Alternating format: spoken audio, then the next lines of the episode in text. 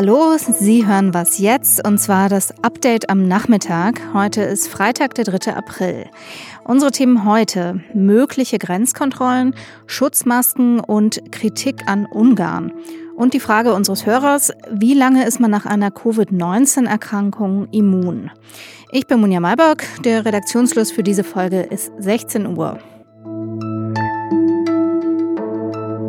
Ja, Ostern steht vor der Tür. Heute beginnen in vielen Bundesländern die Ferien.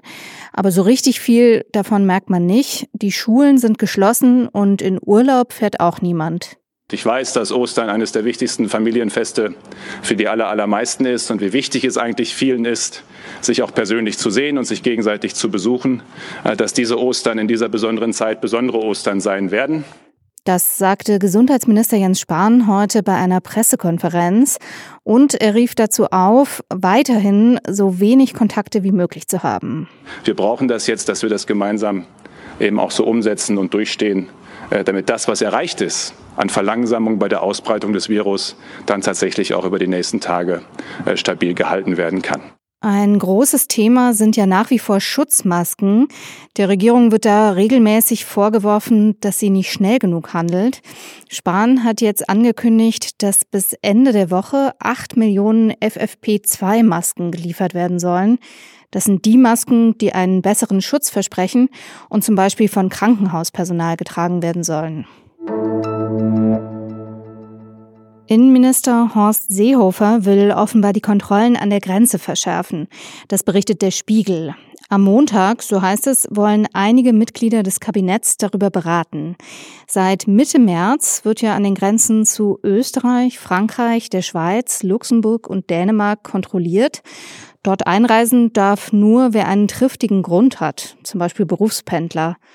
Das könnte jetzt ausgedehnt werden auf die Grenzen zu Polen, Tschechien, Belgien und zu den Niederlanden.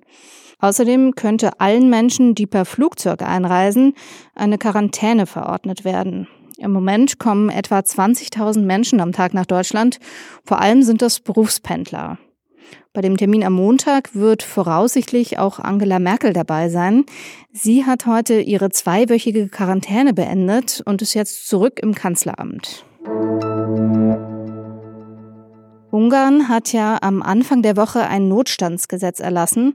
Mit dem kann Ministerpräsident Viktor Orbán jetzt auf unbestimmte Zeit ohne die Kontrolle des Parlaments regieren. Martin Schulz, wir erinnern uns, Ex-S P D-Chef und ehemaliger Präsident des E U-Parlaments, der hat jetzt gefordert, Ungarn die E U-Gelder zu streichen. Die E U müsse bei ihrem Haushalt nun neue Prioritäten setzen, sagte er. Auch andere S P D-Politiker haben dazu aufgerufen, den autoritären Kurs der ungarischen Regierung nicht einfach hinzunehmen. Unsere Frage des Tages kommt heute von Arthur. Er fragt auf Facebook: Wieso wird bei Covid neunzehn im Gegensatz zur herkömmlichen Grippe von einer Immunität nach Bewältigung der Krankheit ausgegangen? Ich habe das mal weitergegeben an unsere Wissensredakteurin Linda Fischer. Hier ist ihre Antwort. Grundsätzlich kann ich sagen, Genesene dürften erst einmal immun sein, egal ob sie das neue Coronavirus hatten oder eine Grippe. Äh, wobei, das kann man beim neuen Coronavirus ja eigentlich noch gar nicht so genau sagen, weil es Studien, die das untersucht haben, eigentlich noch gar nicht so groß gibt. Äh, das sind eher gut informierte Vermutungen, würde ich sagen. Äh, der große Unterschied zwischen den beiden ist, dass erwartet wird, dass das SARS zwei Virus nicht so schnell mutiert wie Influenza. Für das braucht man nämlich äh, oft sogar nach jeder Grippesaison einen, einen neuen Impfstoff, weil die so schnell mutieren, und erfahrungsgemäß verändern sich Coronaviren nicht so schnell. Deshalb wird vermutet, dass Genesene jetzt ein paar Monate bis Jahre immun sein dürften, wenn sie das Coronavirus hatten.